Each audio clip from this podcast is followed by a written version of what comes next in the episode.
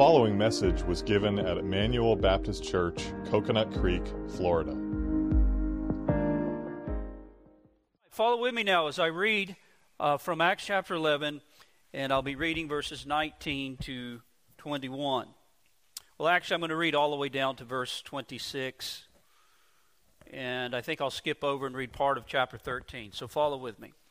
Now, those who were scattered after the persecution that arose over Stephen traveled as far as Phoenicia, Cyprus, and Antioch, preaching the word to no one but the Jews only.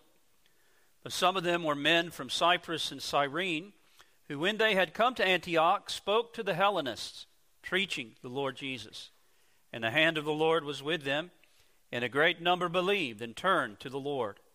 Then news of these things came to the ears of the church in Jerusalem, and they sent out Barnabas to go as far as Antioch. When he came and had seen the grace of God, he was glad, and encouraged them all that with purpose of heart they should continue with the Lord. For he was a good man, full of the Holy Spirit and of faith, and a great many people were added to the Lord. Then Barnabas departed for Tarsus to seek Saul, and when he had found him, he brought him to Antioch. So it was that for a whole year they assembled with the church and taught a great many people. And the disciples were first called Christians in Antioch. And in those days, prophets came from Jerusalem to Antioch. Then one of them, named Agabus, stood up and showed by the Spirit that there was going to be a great famine throughout all the land, which also happened in the days of Claudius Caesar. Then the disciples, each according to his ability, determined to send relief to the brethren dwelling in Judea. This they also did, and sent it to the elders by the hands of Barnabas and Saul. And now, if you'll turn over with me to chapter 13, where uh, the narrative gets back to the church at Antioch again. We read in verse 1 Now, in the church that was at Antioch, there were certain prophets and teachers Barnabas, Simeon, who was called Niger, Lucius of Cyrene, Manaen, who had been brought up with Herod the Tetrarch, and Saul. As they ministered to the Lord and fasted, the Holy Spirit said, Now separate to me Barnabas and Saul for the work to which I have called them. Then, having fasted and prayed and laid hands on them, they sent them away. So, being sent out by the Holy Spirit, they went down to Seleucia, and from there they sailed to Cyprus. All right, let's let's pray together. And as we're beginning to pray, just to, I want to mention to the men in the back, it seems to me like the mic is a little bit loud. It may just be me, but um, it sounds a lot louder than normal. So let's pray together. Our Father, as we come into your presence today, we are so thankful for all the blessings of this day, the Lord's Day, that we can pull away from the busyness of life, from many other legitimate concerns of life, and we can lay them aside today and we can focus upon that which is most precious and dear to the hearts of those who are your true people. That is the things of Christ, the things of eternity, the things of your word. We thank you also for the fellowship of the saints, the blessing of singing praises to you because you are worthy of our praise. And now, as we come to your holy word this morning, we ask that you would help us to continue to worship you. And in this case, not in the sense of what we say, but what we hear, that we would listen to your word with reverence, with believing hearts. We pray that your Holy Spirit would come down upon it, upon preacher and hearer that your word would be effectual to work powerfully in us those things that are pleasing to you. We ask all of this in Christ's name. Amen. As most of you here, those of you who are members of our church, know, uh, we've been prayerfully seeking to begin an endeavor uh, to see a new church planted uh, about an hour north of us. And in light of that, I had been thinking for some time that it would be a good time right now to give a brief series of messages uh, related to the subject of church planting, and as we see it in the book of Acts, and particularly in the planting of the church at Antioch. And I think there's much here to be learned about this from this occasion that we have in the book of Acts, but also just a lot to learn about some of the characteristics of a healthy, Christ centered missions minded church that would apply to all of us. Some of you who are in the North Group, in the two or three trips that I've made up there to minister to you, you're going to recognize some of the things that I'm going to say because some of this is going to be a repeat to some of you, though it's going to, I'm going to develop this in much more detail uh, than I did when I was up there for the next several weeks. When you come to the book of Acts, it's been suggested that the narrative of the book of Acts is sandwiched between two bracketing statements that help us to capture its theme. The first is Acts chapter 1, verse 8. And there we have, you remember, the resurrected Christ just before his ascension, laying out his program for the advancement of the gospel. He says there, But you shall receive power when the Holy Spirit has come upon you, and you shall be witnesses to me in Jerusalem and in all Judea and Samaria and to the end of the earth. So here's the commission given to the church. And our Lord tells us that the plan and purpose of God is for the gospel to now spread from its base in Jerusalem throughout Judea and then to Samaria and then to the ends of the earth. That's the first bracket or bookend of uh, the book of Acts. And then we have, and then when we come to the last verse in the last chapter of Acts, in chapter 28, we have the other bookend. And by now, the Apostle Paul has planted churches throughout Asia Minor and Macedonia, and he's now a prisoner in Rome. He's, he's allowed to dwell, you remember, in his own rented house, receiving all who came to him. And the last verse of the book of Acts says this preaching, he's, he's, uh, he's there, it says he's preaching the kingdom of God teaching the things concerning the Lord Jesus with all confidence, no one forbidding him. Or literally, the word there is unhindered, the Greek word. The last word of the book of Acts is the Greek word akolutos, unhindered. And really, that's what the book of Acts is about from beginning to end. It's about the gospel going forth unhindered, with unhindered, unstoppable power from Jerusalem throughout Judea into Samaria and eventually to Rome, from which it continues to go forth even today to the far reaches of the world. So in Acts, uh, we see the beginning of the fulfillment of the Great Commission and the fulfillment of that promise that Christ gave in Matthew 16 I will build my church, and the gates of hell shall not prevail against it. And going back even further, the promise made to Abraham In your seed, all the nations of the world shall be blessed. And going back even further than that, the first gospel promise made in the Garden of Eden after the fall, Genesis 3:15, that there would come one from the seed of the woman who would crush the serpent's head, Satan. The promise that God's purpose of redemption through Jesus Christ would through the promised Messiah would include within its scope people from every kindred, tribe, nation, and tongue, and it would ultimately prevail. That's what we see beginning to happen in the book of Acts as it traces out for us the advancement of the gospel in the first century. And advance that still continues today down to our present time. Well, here at the end of chapter 11, we come to one of those very important turning points in this process. A huge step, or what we might call a bridge event in the spread of the gospel. We have the record of the founding of the first Gentile church, the church at Antioch. Now, if you know anything about the book of Acts, I just remind you that the previous section of the book of Acts is where we have the first Gentile converts. Chapter 10, all the way to chapter 11, verse 18, is that whole story you remember about Cornelius and how God gave a vision to Peter uh, that he's to go to the home of a Gentile and he's to preach the gospel. And he gave a vision to Cornelius to send for Peter to come for him. And and Peter goes there, and there's a whole crowd of Gentiles that are gathered there in the home of Cornelius, and Peter preaches the gospel to them, and they are converted to Christ. And so that, that section ended in verse 18 with this epic making declaration. Then God has also granted to the Gentiles repentance unto life. Well, that statement then is, uh, provides the fitting transition to the passage that we come to this morning and really to the rest of the book of Acts. Because from this point forward, the conversion of the Gentiles is going to be Luke's main theme. But again, today, we come to a tremendously important event in that process the planting of the first Gentile church. And it's, it's really, I think, almost impossible to overemphasize how important and how influential this church will become.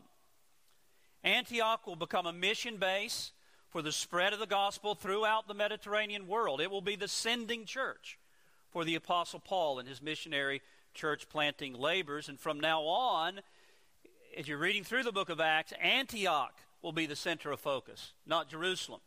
Now, the Jerusalem church, it will continue to have great influence and authority as most of the apostles were there, but Antioch, in some ways, will become more prominent, if uh, the most prominent, or at least uh, much so. It's destined to become a strong, healthy, vibrant church with a gifted plurality of elders, a multi ethnic church marked by prayer, preaching, and a zealous vision for missions and church planting. In fact, it will become one of the greatest missionary churches. It's not an exaggeration to say this, one of the greatest missionary churches in the entire history of Christianity. And as such, it's a church that uh, we can learn a lot from. But before we begin to look at how this church began, let me just say something about the city of Antioch itself. What was this city like where this important church is to be established. Well, the city of Antioch was located in what is now southeastern Turkey. It's about 300 miles north of Jerusalem. If you think about Jerusalem and you go up and how Turkey's over here on the left, there's the Mediterranean Sea. You come around the Mediterranean Sea and you have Turkey. Well, Antioch was kind of right there, close, almost where that turn happens. That's where Antioch was located. It was located on the Orontes River, about 20 miles east of the Mediterranean Sea, and that river led to a port, making it possible for the city to carry on extensive trade with other regions. It was a large city. It was the third largest city in the known world at the time, behind Rome and Alexandria. It's estimated that in the first century it had a population of about half a million. Because of its location and history, Antioch was also an unusually cosmopolitan city. There was a tremendous mix of people and cultures to be found there. The population was made up of Greeks, Syrians, Phoenicians, Jews, Arabs, Persians, Egyptians, and Indians, to name a few. It was a business center. uh, one writing about it and describing it says the wealth of the East flowed through Antioch on its way to Rome the armies of Greece and Rome marched through Antioch. Antioch was sophisticated and tolerant. Yes, tolerant because all these different peoples, each with its own background, had to live and function side by side.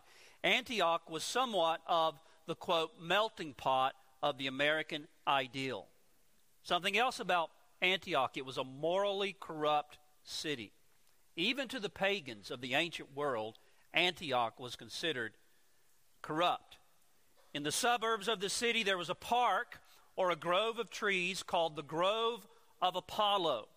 And it was, it was notorious as a location where, Apollo, uh, if you, uh, you know, something of, of Greek mythology where Apollo's mythical and famous pursuit of Daphne, it was reenacted night and day by the men of the city with ritual prostitutes in the Grove of Apollo. It's been described as something like an outdoor brothel where people went specifically to indulge their sexual appetites. In fact, throughout the world, the quote, morals of Daphne was a euphemism for depravity. Antioch was known for debauchery, so well known for that that not long after that period, a Roman senator made this comment. He was complaining about the moral decline of Rome uh, compared to the back in the days of the Roman Republic, and he said this: the Orontes an allusion to, to uh, Antioch, has flowed into the Tiber. Yet this is the city, this large cosmopolitan melting pot, famous for its moral corruption, where this great church was planted. And when I was reading about Antioch, in many ways, it, rem- it reminded me of South Florida. And, and there's a lesson for, for us right here at the outset. This should remind us that it's places like this where God does some of his greatest works. We often hear talk about the fact that in America we're now living in a post Christian society, a society that's becoming more and more pagan and ungodly. The influence of Christianity in our culture continues to diminish. And is quickly disappearing. And this is especially true in certain parts of our country, South Florida being one of them. And we often talk about how bad things are and how difficult it is to raise children in a place like this. The temptations, the sin, the, the materialism, the sexual permissiveness and perversion, the drug abuse, the party life atmosphere. And in light of that, the temptation for us is to draw the conclusion that a vibrant, healthy, growing church could never flourish in a place like this. It's too dark. All we can hope to do is just hold on and struggle along. But, my friends, nothing uh, could be further from the truth. It was in a place very much like South Florida that God raised up the church at Antioch to be a light in the darkness, a vibrant church in a decadent city, a cosmopolitan church with a missionary zeal, a church whose countercultural commitment to Christ was all the more conspicuous because of the darkness that surrounded it. So much so that it was Antioch, we're told, where believers were first called Christians, which means Christ's ones or Christ's people. Well, I want us to take the next few weeks. I'm not going to be here next week. I'll be up in the Carolinas, but we'll pick back up when I get back. And for a few weeks, I want us to consider the events connected to the beginning and the establishment of this church. Now, this entire passage, verses 19 to 30, can be divided up into four sections. First, in verses 19 to 21, we have the origin of the church at Antioch through these, the witnessing of these unknown evangelists. Secondly, in verses 22 to 24, we have the endorsement of the church at Antioch by the church at Jerusalem as they send Barnabas to check things out and to give oversight. Thirdly, in verses 25 to 26, we have the consolidation of the church at Antioch as Barnabas hunts down Saul of Tarsus, brings him to Antioch, where they gather the people together and teach them and establish them in sound doctrine. And then, fourthly, in verses 27 to 30, and in other places in the narrative that we will look at, we have the validation of the church at Antioch as a genuine work of God, validated by the spiritual fruits produced and evidenced in the church's life. So I want us to begin by considering today the origin of the church at Antioch, and that's as far as we'll get this morning. And I might add here the unplanned origin of the church at Antioch. Now, why do I say that? Because this church doesn't seem to have come into existence as the result of some deliberate plan or effort to plant a church. There was no home church that developed a strategy, studied the demographics, and determined to target Antioch and to put into motion some kind of plan to try to start a church there. That's not how it happened. Now, sometimes it does happen that way. And certainly it's proper and it's right for churches to engage in deliberate strategies for planting a church in a, in a, in a pre selected location. But it, it doesn't always happen that way. It didn't happen that way in the planting of this church. God is not bound by our plans and strategies. And sometimes He works in ways and in places that, that we may have never thought of.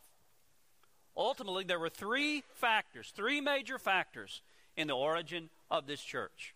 Let's look at them. The first was a providential dispersion. A providential dispersion. Picking up at verse 19. Now, those who were scattered, dispersed, we could say, after the persecution that arose over Stephen, traveled as far as Phoenicia, Cyprus, and Antioch, preaching the word. Luke is reminding us here of something that happened back in chapter 7 and 8. Do you remember that from your reading of the book of Acts? Stephen was the first Christian martyr. He was stoned to death by an angry mob in Jerusalem. It was a terrible, sad event. And after that, we read in Acts chapter 8, verse 1, that, quote, a great persecution arose against the church which was at Jerusalem, and they were all scattered throughout all the regions of Judea and Samaria except the apostles. So things seem pretty dark for the cause of Christ and for the church. The church in Jerusalem lost a lot of members who were scattered abroad. Well, here in our text, Luke, Luke picks up with this again. And he tells us that some of these believers from Jerusalem were scattered even further than Samaria. Some, he says, traveled north along the coast of Phoenicia. Others took ships to Cyprus. And then others continued further north all the way to Antioch. So the thing that first brought Christians to Antioch was persecution. They weren't sent there by Jerusalem to plant a church. It was simply the circumstances of God's providence that brought them there. Being forced to leave Jerusalem, for whatever reasons, this is where they ended up. So we have this providential dispersion. The second factor in the origin of the church there was these unnamed witnesses. Now we're not to, we don't know who they were. Uh, their names aren't given to us, but we're told that these scattered Christians were preaching the word. And it says in verse 20 that some of them were preaching to Jews only, reminding us that old prejudices die hard. Uh, perhaps these, these brothers were not aware of the events surrounding the conversion of Cornelius in the previous chapter. Probably they were already long gone from Jerusalem before Peter gave his report about that to the church, and they were still operating under the old traditions and Jewish prejudices, thinking that the gospel was only for the Jews. But, verse 20 says, some of them were men from Cyprus and Cyrene. Now, perhaps these, these are folks who had originally traveled to Jerusalem for the day of Pentecost, were converted under Peter's preaching, and now they're among those who have been dispersed by this persecution. Now, Cyprus was an island in the Mediterranean, Cyrene was in North Africa. So these were Jews who were from areas that were heavily influenced by Greek culture. They were perhaps more familiar with Greek and Roman ways and customs and people. Well, when they came to Antioch, they didn't limit their witnessing to Jews. Luke tells us that they took the groundbreaking step of speaking to the Hellenists preaching the Lord Jesus. Now, there is some debate among scholars about this word Hellenist. There's a textual variant. Some texts have Hellenos, which means Greeks. Some have Hellenistas, which basically means one who uses the Greek language and culture and customs. Both could refer to Greeks, but sometimes that second word is used of Grecian Jews.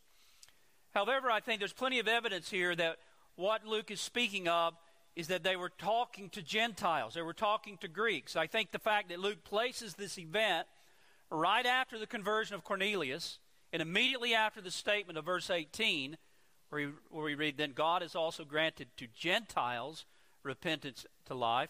And then also the immediate context here, where we have this contrast that's being made between those who spoke to Jews only and also what we see later about the Gentile flavor of this church. All of this supports the understanding that this is indeed a reference to Greeks, or in other words, to Gentiles. They spoke to Greeks, preaching the Lord Jesus. So there were these men from Cyprus and Cyrene who took this bold step of preaching the gospel to Gentiles in Antioch. Now, now I think it's important to point out here, I don't think there's any decisive indication that these men were actually what we might think of as ordained gospel preachers. They simply appear to have been Christians, regular Christian laymen, we might say, who are sharing their faith with others. In fact, the word translated preaching in verse 19 is not actually a standard word for preaching in the New Testament. It's a form of the word laleo, which simply means to speak. They were speaking, they were telling the word. And then the word in verse 20 is a form of the word euangelizo, which is sometimes used in a more formal sense for what we mean by preaching, but it doesn't have to refer to that. The word simply means to bring good news, to announce good tidings, to tell the gospel. Now, some of them may have been preachers in the technical sense, but I think it's very likely that at least many of them were not. They were simply Christians who had been scattered in this persecution, average members of Christ's body, who, when they came to Antioch, took the initiative to share their faith with others in the marketplace, the open air laundries, perhaps, Wherever people gathered, they were telling the good news of Jesus Christ. What happened?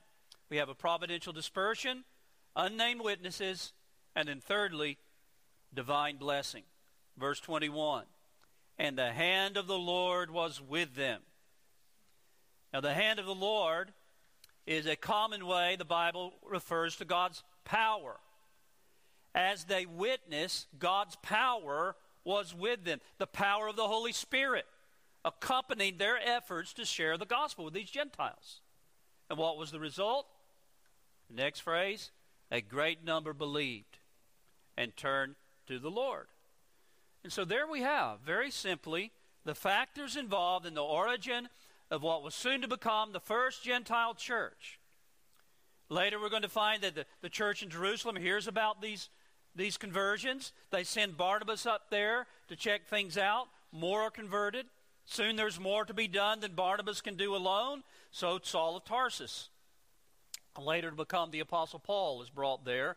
And for a whole year, these new believers are assembled together and instructed in the faith. And the end result is a vital, healthy, growing church. A Gentile church in a Gentile city, and a church from which the gospel will go forth to the nations. But again, how did it happen?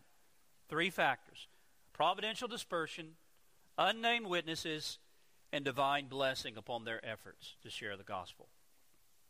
Now, having opened this up, what are some lessons that we can learn by way of application? And there are several that I want to underscore in the time remaining this morning. And the first one is this Here we are reminded of the mysterious and wonderful ways of God's providence. Now, think about this. Going back to chapter 8, Stephen's murder, it was the beginning of a new wave of persecution for the church.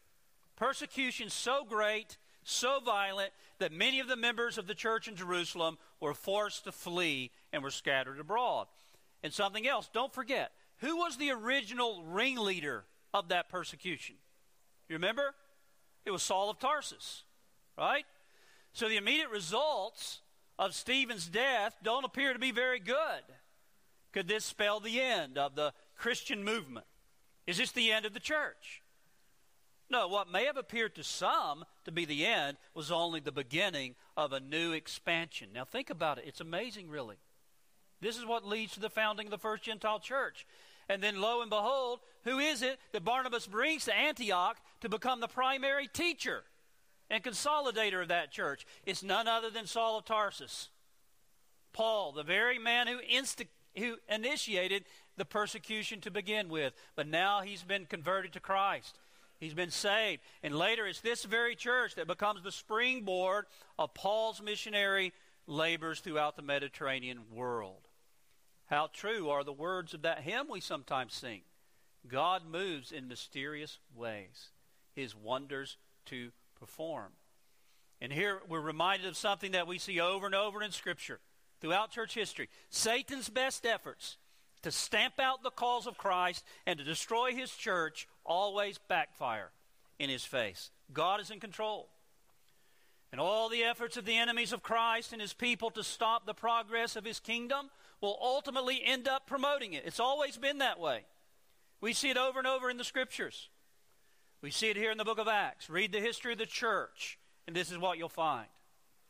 And so, brothers and sisters, this is the great God that we serve a God who is working all things after the counsel of his own will, and in doing, say, doing so, he is working all things together for the good of his people, the glory of his name, the advancement of Christ's kingdom in the world. And that ought to encourage us. But not only do we have an encouraging reminder of the mysterious and wonderful ways of God's providence, Secondly, in these unnamed witnesses, we have an instructive example for every Christian to follow. Specifically, let us learn from their example that wherever we may find ourselves in God's providence, we should seek to do good. We should bring Christ with us. You may not be happy with your circumstances right now. You may not be where you would like to be or doing what you would like to be doing. But remember, it's God's providence that has put you where you are. Quit bucking it. Start asking yourself, what good can I do for Christ? Where God has me. That's what these people did. Certainly, it wasn't their first choice to have to flee from Jerusalem. But they didn't sit around and sulk about it. Wherever they went, they took Christ with them and they sought to do good. My friend, listen, your, your present calling in occupation, the place where you work, the people you come in contact with every day, the place where you live, this is where God has you by His providence. And He has you there for a reason. Take Christ with you. Look for opportunities to share your faith and to do good. There are people there your life is intended to have a positive impact on for Christ. People to warn, people to encourage, people to influence, people to point to Christ. Furthermore, most of us most of us probably it's uncertain what will happen in the years to come, but probably most of us will never be scattered by persecution. But God scatters his people in other ways too. Sometimes circumstances require Christians to move to new locations. Maybe you didn't want to move. You liked where you were. Was a very sad and painful experience for you to pull up stakes and to leave that place that was so familiar, all the memories and the sentimental attachments. And maybe some of you who are living up in uh, up up north uh, in that area, uh, hour hour and a half away from our church, uh, perhaps you you really wanted to live closer to Emmanuel than you do. But your job situation, the cost of housing, perhaps, the, the limits of your budget, and other things wouldn't allow it. But whatever the circumstances, realize it is God who has scattered you to that place. And He has a purpose. Or perhaps the demands of your business require you to travel. Use your travel for missionary purposes. Sometimes we go on vacation to various places. Do you look at such travels as opportunities for the gospel? An opportunity perhaps to, to visit the local church there, to try to be an encouragement to the people and the pastors on your trips. Do you pray about, do you anticipate unplanned opportunities that come to share the gospel? That person you meet at the resort, in the campground, on the airplane. Perhaps you being there Perhaps that will be the means of that person's salvation. Maybe even the beginnings of what will one day be a church. Things like that happen. Some of you could know of situations like that. We, we need to learn to think that way, brothers and sisters. We should follow the example of these early Christians who took Christ with them wherever they went and wherever they ended up in God's providence. As another has commented on this, if Joseph was sent to Egypt that he might save his father's house alive, you also are sent where you are for the sake of some hidden ones of the Lord's chosen family. If Esther was placed in the court of a heathen king for the deliverance of her nation, so are you, my sister, called to occupy your present position for the good of the church of Christ. And then we can add if these Christians were scattered and some of them ended up in that cosmopolitan, morally corrupt city of Antioch, so that a great and vibrant church might be planted there. So you too, dear Christian, are here in South Florida for a reason. We are here to shine as lights against the backdrop of the darkness that is all around us. So we must be thinking of this. We must not only be thinking about ourselves, we must not murmur with discontentment about our circumstances but instead think about the cause of Christ and what he can do for his glory that you may have never thought possible. Certainly these, these folks when they when they had to flee Jerusalem, they had never had any idea what was going to happen and how God was going to use them in the planting of this church that would be such a wonderful missions minded church that would do so much for the kingdom of God. But they took Christ with them when they went. So we have encouraging reminder of the mysterious and wonderful ways of God's providence, an instructive example for every Christian to follow.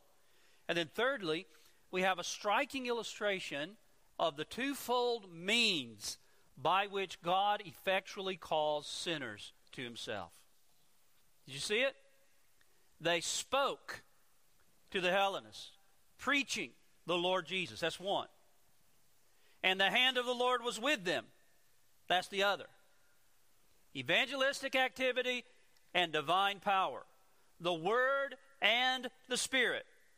And if we are to see people believing and turning to the Lord as they did, Both means are absolutely essential. Our confession of faith puts it this way in the chapter on effectual calling Those whom God has predestined unto life, he is pleased in his appointed and accepted time effectually to call by his word and spirit. There we have the two means by which God effectually calls sinners, the word and the spirit. And that's what we see here, see here in our text. First, God draws sinners to Christ by the instrumentality of his word. They were preaching the word. They were speaking to the Hellenists the word of God. If sinners are to be saved, we have to tell them the gospel. We must tell them about Christ. We can't expect the hand of the Lord to be with us if we're not sharing the gospel with people. Notice the order of the text. It doesn't say the hand of the Lord was with them, and then they were speaking and preaching the Lord Jesus. No, they were speaking and telling forth the gospel, and it was as they were doing that that the hand of the Lord was with them. And I think we get that backwards sometimes. People say God's just not blessing in these days. God's not at work like He used to be in days gone by. It doesn't seem like the hand of the Lord is with us. We aren't seeing souls saved, men raised up to preach, new churches being planted, new missionaries sent out, and mission fields opened up. We don't see that very much right now. Well, I just guess the hand of the Lord is not with us. Well, that may be so, but it could be that the hand of the Lord is not with us because we aren't doing anything right? To advance the gospel. Are we, Emmanuel Baptist Church, are you speaking to the Gentiles, telling the good news of Jesus Christ? Well, if we're not finding ways to do that, it shouldn't surprise us if the hand of the Lord is not with us. These people were courageous. They were taking risks for the gospel. They were speaking to people that other Christians were avoiding as beyond hope. But they didn't restrict themselves. They didn't say it's useless to attempt to plant a church up there in Antioch, that wicked, morally corrupt place. It's, it's useless to attempt the conversion of these pagans, nice religious people maybe, but not these pagan Gentiles. No, they told forth the gospel, and they shared it even with those who for a while were passed over by some of the other brethren. And as they did so, the hand of the Lord was with them. The Lord must work, yes, but it's not the Spirit working in a vacuum. It's both the Spirit, it's by the Spirit and by the Word that God works to bring sinners to Himself. Therefore, we need to preach it, proclaim it, tell people the message by word of mouth, by booklet, by internet links, by social media venues, by gospel conversations, by hospitality, by efforts, aggressive efforts to do mission work in our own Jerusalem as well as throughout the world, by aggressive endeavors to reach into areas and communities. We must be engaging in evangelistic missionary endeavors, otherwise, the hand of the Lord will not be with us. So, this is the first means. But on the other hand, it's also necessary that the hand of the Lord indeed be with us. Though we have no reason to expect the hand of the Lord to be with us, if we're not evangelizing at the same time, sharing the gospel alone is not sufficient. We need the blessing of God to rest upon our efforts. According to Scripture, the human heart is so blinded by sin and so spiritually dead and in bondage that unless the Holy Spirit comes in regenerating power, no one will ever believe. There will be no conversions, regardless of how well and how much truth is communicated. And this is what Paul was talking about in 1 Thessalonians chapter 1, verses 4 and 5, when he describes there the conversion of the Thessalonians. He says, Knowing, brethren beloved, your election of God. How did he know their election of God? How do you know that? For, he says, our gospel did not come to you in word only, but also in power and in the Holy Spirit and in much assurance. Now, it did come to them in word, but he says, not in word only. It came in power.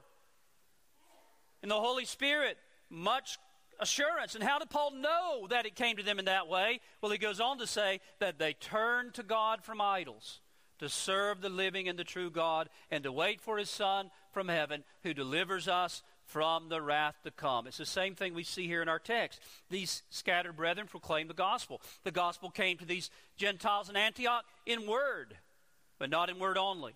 The hand of the Lord was with them. And how was that evidenced? A great number believed and turned to the Lord. Perhaps one of the most beautiful illustrations of this is the record of the conversion of Lydia in Acts chapter 16. Do you remember that? The Apostle Paul, in obedience to the Macedonian vision, I think I talked about this a few weeks ago. He, he set out for Philippi. And sometime after he uh, arrived there, he goes down by the riverside where certain people were gathered, and we read that he sat down and he spoke to the women who met there. He begins to share the gospel with them. And what happens?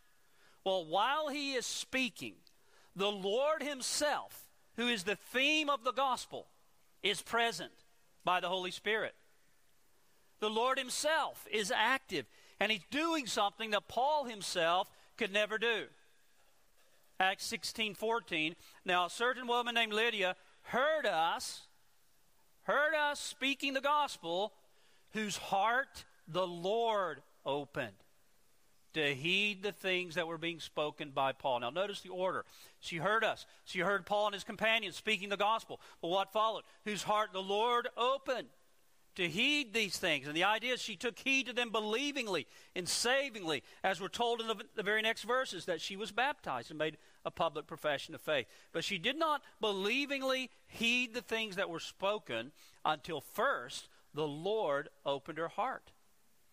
The Lord Himself, by the mighty, secret, inward operations of His Spirit, opened her heart to believe. And if He had not opened her heart, she would have never responded to the gospel in faith. And so, what does this tell us? What's the lesson for us here?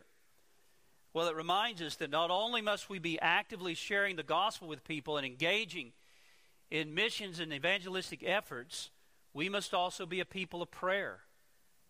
The gospel must come to men in word.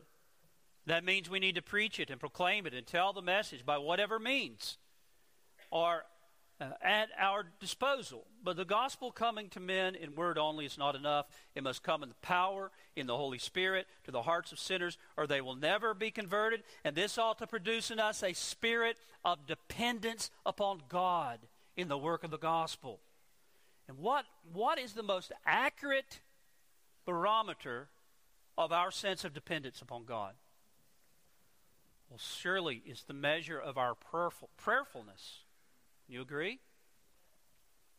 The realization that the Word alone is not enough should drive us to our knees, praying for the influences of the Holy Spirit upon the preached Word, upon all of our efforts to teach our children and to reach the lost around us and to reach our community and to plant churches and all the rest.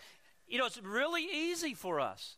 It's very easy for us. And it can sound very pious for us to say, well, you know, unless the Spirit blesses the work, all is in vain. It's easy for us to say that. But, my friend, how is that reflected in your private prayer life? How is that reflected in your family prayers? How is it reflected in your commitment to the church's prayer meetings? May God help us to never forget this balance. On the one hand, we're not to expect the hand of the Lord to be with us and to see people being saved if we're not making efforts to reach out. That should make us active. But on the other hand, our sharing of the gospel will never produce conversions if the hand of the Lord is not with us. And that should make us prayerful. It should also make us careful to make certain that we are walking with God. We're not grieving the Holy Spirit as a congregation or as individuals, right? But then finally, I don't want to break off this morning without pressing upon every one of you in closing this simple question Have you been called with this effectual call that I've been talking about, that we see here in our text? Has the word come to you? And has it come to you not in word only, but in saving effect? Well, you say, How can I know whether it has or not? The simple answer to that question is this Have you, like these Gentiles in our text, believed the gospel and turned to the Lord Jesus? Have you come to understand and, and to see that you are a sinner? That you are a sinner deserving of God's wrath? And that you are such a sinner that you can never merit God's favor? That you can never do anything to make yourself right with God, that, that you're lost and undone, that apart from Jesus Christ, you're headed to hell. Have you come to see that and to understand that? That there's only one way you can be saved is through Christ. And have you believed the good news that Christ has come to save sinners like you? And having believed that, have you turned to Him in repentance for your sins to embrace Him as your Savior and your Lord? Have you done that? If you have, then rejoice at what God has done for your soul, and remember to whom all the glory belongs. You would have never turned to Him if the Lord Himself had not first opened your heart. But if you're not converted, take heart this morning, for the gospel comes to you today in this place. It comes to you in the preaching of the word. And God in the gospel sincerely invites you to come and to take of the water of life freely. But, Pastor, as you proclaim the gospel to me today, how can I know that the hand of the Lord is with you? In my case, making that gospel effectual. Well, there's only one way you can know, and that's by repenting and turning to the Lord in faith, like the people here in our text. God has provided a Savior for lost, undone, helpless sinners in bondage to the guilt and the power of sin in our lives. He's provided a deliverer, a Savior to rescue us from our sins. Jesus Christ took the debt of our sins upon himself, the debt that we owe to the justice of God. He took it upon himself, and he died upon the cross as our substitute. And God raised him from the dead, testifying that his sacrifice was sufficient for all who, in repentance and faith, turn to him and cast themselves upon him believingly for mercy and salvation. This is the message of the gospel. It goes out to you today. And the Lord says, Come. Let him who is athirst come. Take of the water of life freely. And Jesus said, Him who comes to me, I will in no wise cast out. That's how you know, is by coming to Him. Coming to Christ. No strings attached, no conditions. Coming to him is nothing but a sinner. Nothing in my hand I bring. Simply to your cross I cling. God have mercy upon me, the sinner, for Christ's sake. Amen. Let's pray together.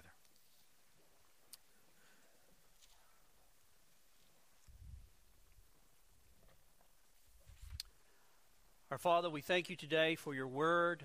It's so helpful, it's so clear, it's so powerful. We thank you for this portion of Scripture where we are challenged, Lord, with regard to our calling as a church, and the work of evangelism and missions. We're also encouraged at your providence and how you can do great things from what seems to be uh, tragedies or even small beginnings. We, we've seen that even in the life of our own church over its history and over the years. We thank you for that. We pray that you would help us, Lord that you would stir us up to both be active and to be prayerful Christians. Father, as we prepare now to hear the confession of faith of our brother Jeff Selendor, we pray that you would uh, give him courage and strength and help him to not be afraid as he stands before us. We pray that you would be glorified as we all observe his baptism and are reminded of what we have in Christ, that in union with Him, our old man has been buried, put to death. We've been raised in newness of life, and all of our sins have been washed away. May this be a means of blessing and confirmation to all of us. Especially, we pray that it would be the case for our brother today as he bears testimony of your work of grace in his life. And it's in Christ's name we pray. Amen. We hope you were edified by this message. For additional sermons, as well as information on giving to the ministry of Emmanuel Baptist Church and on our current building project, you can visit us online at ebcfl.org. That's ebcfl.org.